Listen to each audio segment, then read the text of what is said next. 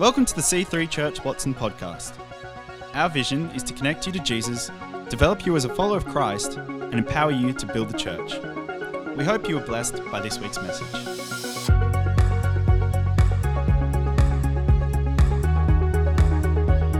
You know, I was thinking this morning as I got ready for church that it's August. Do you know what that means? There's all sorts of things that means, obviously, because you've all given me something. But for me, it means there's only one more month of winter. even though we know we live in Canberra and winter stays till November, it's just, even in my brain, just, it just helps me to know that, you know, there's one more month and the blossoms, Paul I were out the other day and the blossoms were out. I thought, eh, which country, which city are you living in? Because it's freezing. Anyway, so good to have you with us today. We are starting a new series, and um, it's the Hot Button series.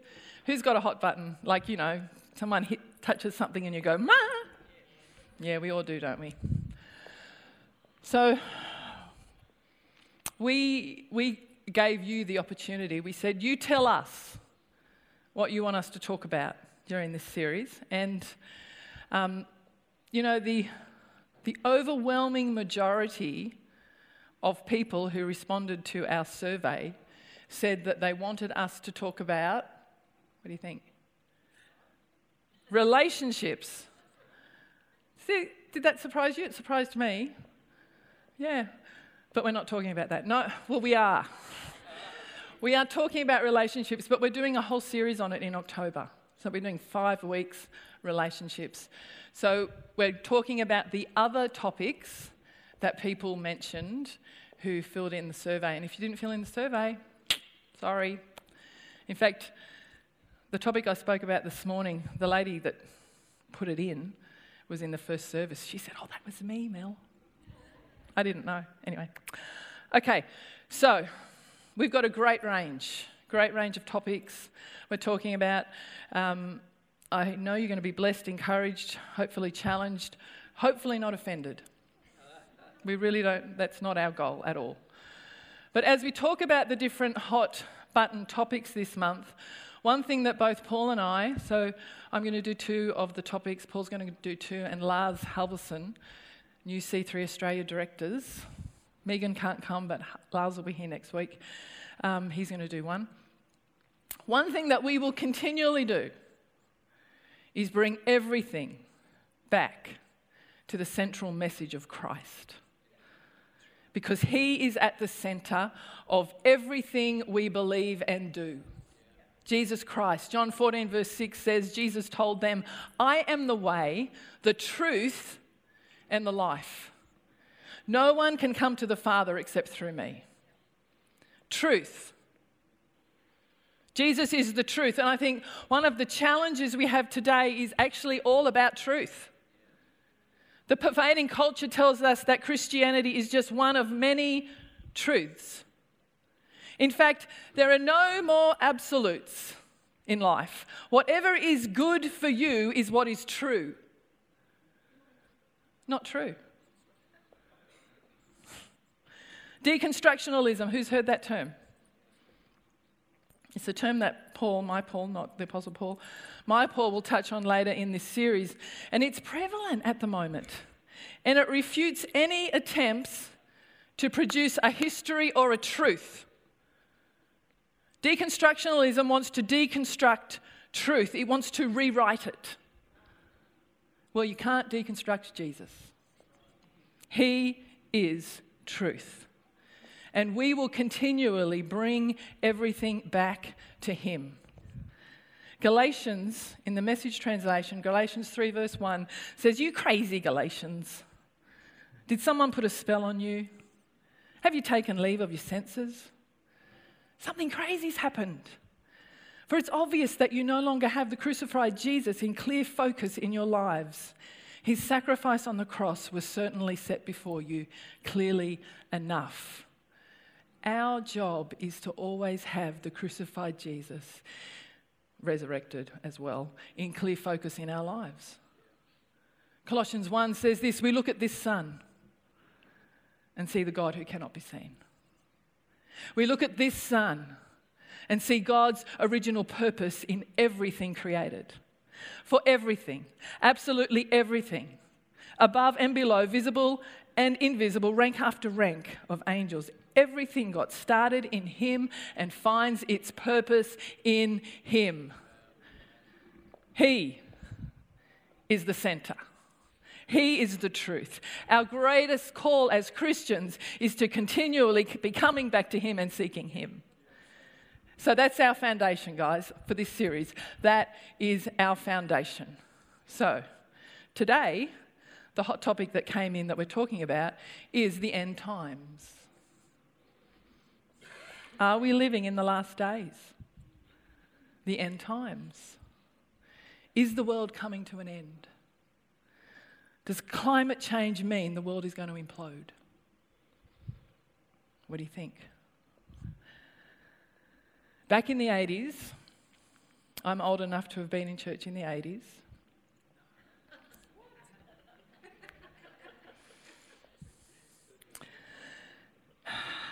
Nineteen eighties, not eighteen eighties. Thanks.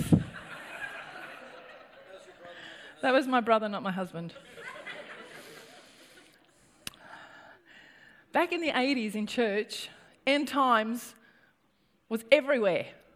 That's what we talked about. The Left Behind series. Anyone? Some of you are shaking your head, some of you are going glassy eyed. It's okay. The Left Behind series, it was, they were all the rage. There were the books, and then they became the movies. Did anyone, anyone see all of that? Yep, okay. It was what people were talking about in church, and then we weren't. We just moved on. So, with all that's happening, in the world right now, some people are asking, are we living in the end times? Are we living in the last days? The books of the Bible that talk the most about the end times are Daniel, 1 and 2 Thessalonians, and of course Revelation. So, who's been brave enough to go to Revelation and read Revelation, right? It's confusing, right? How'd you go? How'd you go with Revelation? You Bible scholars are fine, but you know, everyday people like me, there's horses and flashes and all sorts of things going on. Words like Antichrist, the beast, Satan. And it all gets a little confusing, difficult to understand. The Bible was written to the people in that day, but it was also written to us in this day. In the book of Revelation, it was written to Christians suffering terrible persecution under the Roman Empire, living in the province of Asia, which is Turkey, between AD 90 and 95. But it's also written to us to explain what is going to happen when Christ returns and the devil's reign will be put to an end forever. Who's looking forward to that? Yes, amen. 1 and 2 Thessalonians was written to a church at Thessalon- I can't even say it. I can't just say it. Anyway, that place. Nika.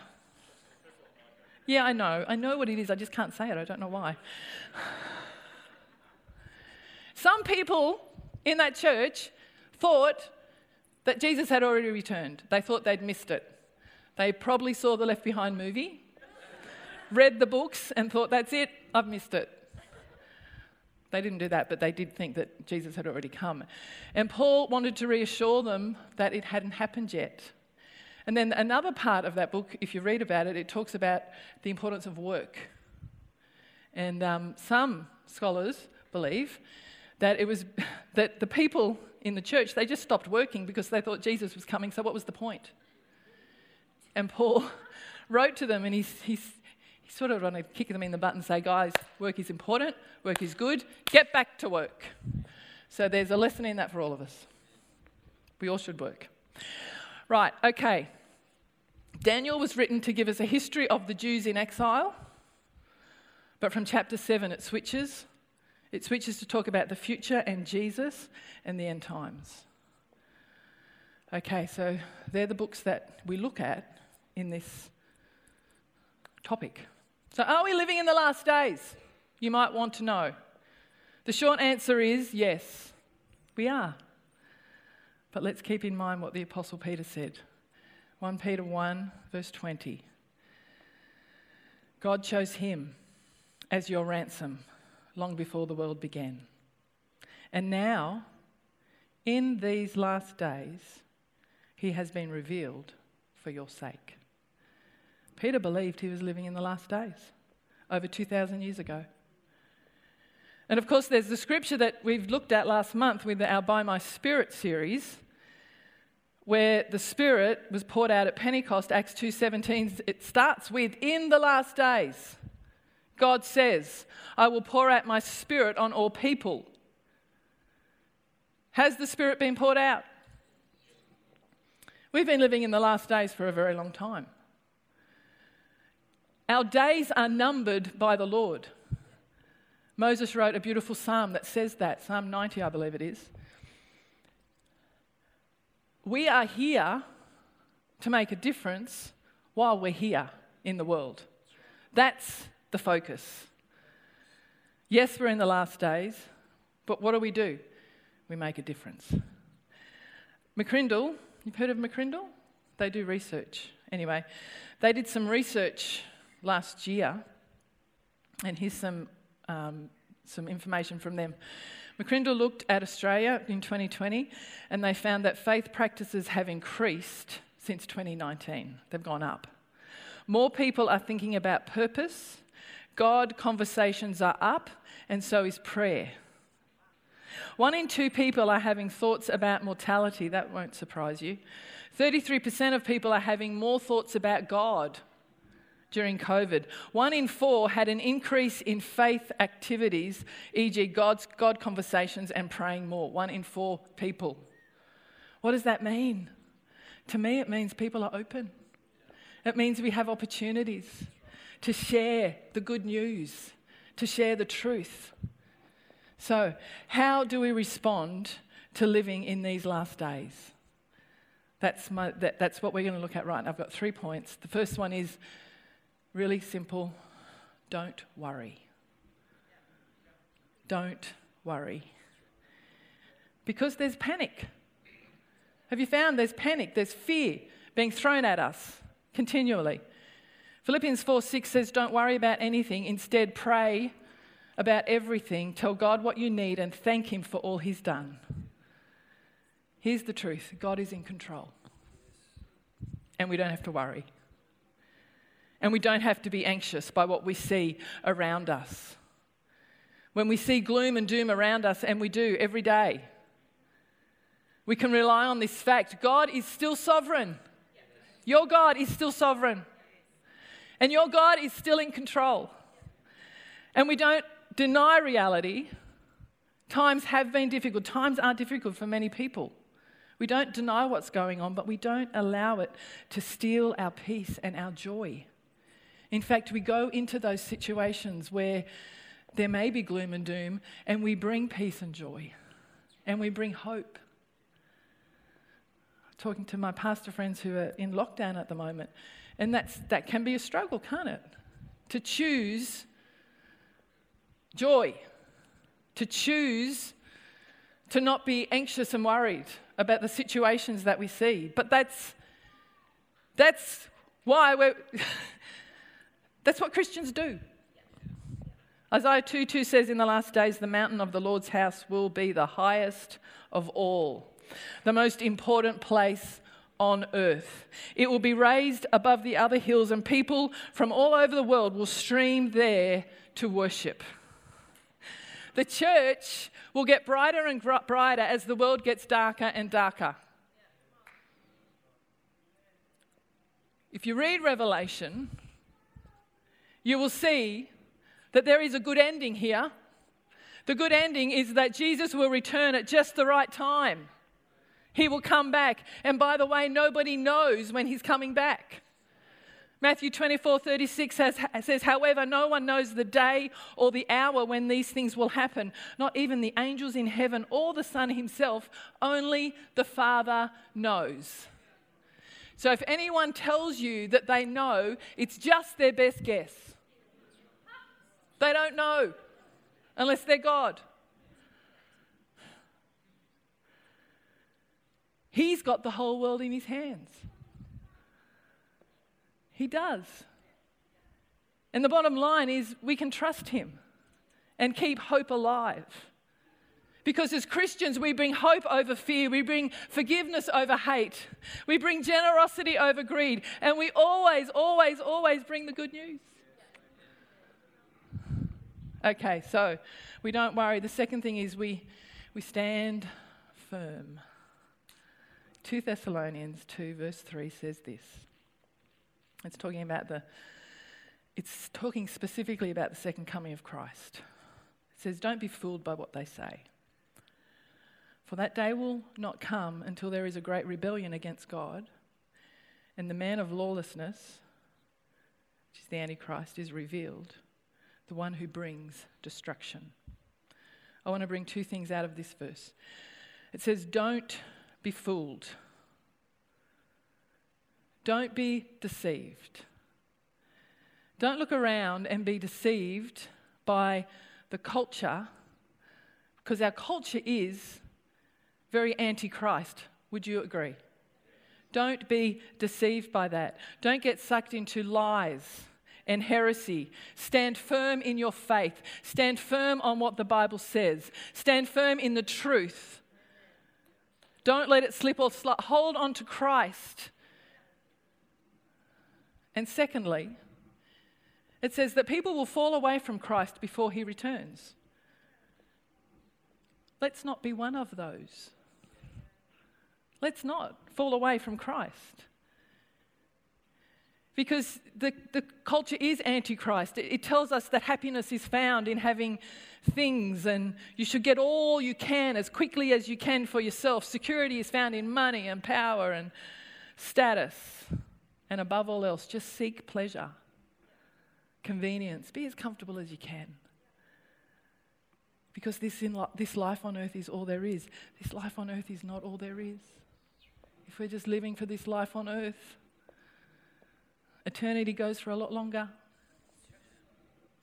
One of the things that I have found, I've, it's, uh, it's been puzzling actually, the amount of people who, since COVID, have just thought, oh, well, it's not important to come to church anymore. The Bible says, do not neglect the gathering together. I know I'm biased, I'm a pastor. And I know that you're, I'm preaching to the choir because you're all here. Just sharing my heart with you this morning. Our culture tells us to live a life of convenience rather than surrender. The extreme of this, and this happens with people in the church, is thinking that God is actually here to work for us. Functioning in it as our personal assistant. God, I'd like that, please. Can you organize that, please? Squeezing him into our image, what we think he should be like. And when he allows suffering in our lives, we get mad. When he doesn't answer our prayers, we think he's being unfair when His Word says things that we find uncomfortable, we just sort of skip over them. Can I say, don't be those ones that fall away. Don't turn away from holiness and living by the truth of His Word. Stay true to God. Because there is coming a day, there is coming a day when all evil will end, all hell will come face to face with God, and every knee will bow and every tongue will confess that Jesus Christ is Lord. There is coming a day. It will happen. So, don't worry, stand firm. And lastly, let's make sure we're focusing on the right thing. Let's focus on sharing the good news and being good stewards while we're here on earth. Romans 1 says this For I'm not ashamed of this good news about Christ. It's the power of God at work, saving everyone who believes.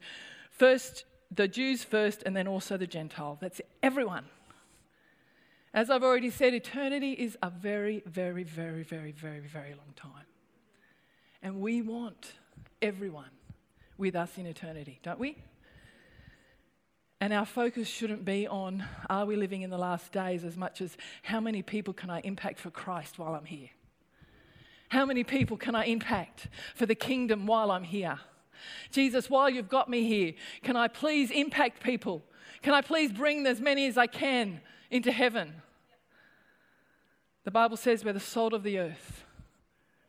We're the salt, you're the salt of the earth. I was talking to a pastor once, and he said to me, Oh, I'm just going, I'm just going to go and I just want to research on the last days and see where we're at. And, and I thought in my head, because I've been at his church, you would be better off spending your time figuring out how you're going to welcome people into your church rather than focusing on that. Now, that may sound harsh, but I've been there to his church, so I know what needs to ha- what some things that he could improve on.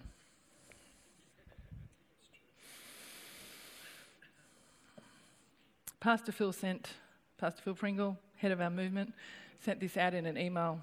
Part, part, this is part of what he sent out in an email this week. I'm going to read it to you. Our focus must be, start again. Our focus must remain on the overarching sovereignty of God who has the final authority over all the earth. God is bigger. His government is above all others. Our eyes should not be on uh, our eyes should be on him above all else. We should neither be alarmed, fearful, or distracted from Christ and his purpose of bringing salvation to people, making disciples, and building his church. We are called to do that. And we are called to be good stewards of the earth while we're here on earth. Which brings us, you can play. Thank you, Jackie.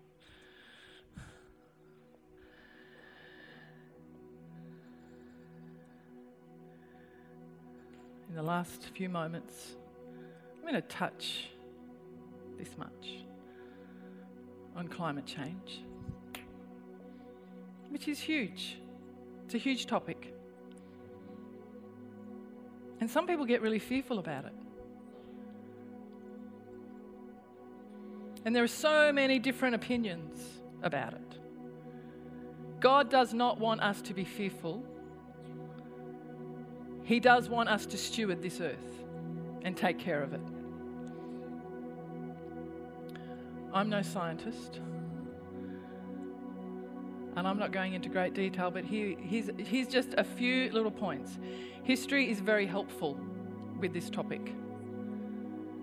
Climate has changed from periods of being warmer to being cooler for hundreds and thousands of years. And it's not easy to get a lot, a lot of accurate details about it. A study of tree rings show that Scotland had hotter summers 100 years ago, and a study of ice cores show that Greenland has also had times of greater warmth. We had terrible bushfires, who remembers 18 months ago? But they were not the biggest bushfires in Australia's history. Our hottest temperatures and worst droughts happened over 100 years ago. The bushfires in the USA are not the biggest they've, they've ever had, not by a long shot. They're only the biggest since 1983. We should take care of the environment, but we shouldn't be fearful.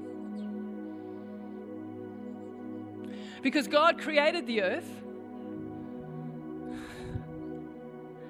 We need to support decision, careful and wise decisions by our government as the climate changes. But we need to remember that God created the whole earth. Genesis 8:22 says this: As long as the earth remains, there will be planting and harvest, cold and heat, summer and winter, day and night. God is in control. God is sovereign. God does not God wants us to steward and look after, but he does not want us to be fearful. And the bottom line, the bottom line for all of it is to be trusting him trusting God. You can trust Him. He's got it in His hands. He's coming back. Hope is not found in politics, in the media, in finances, in the economy. It is found in Jesus Christ. Thanks for listening. We hope to see you in church again this weekend. To find out more about our church, find us online at c3churchwatson.com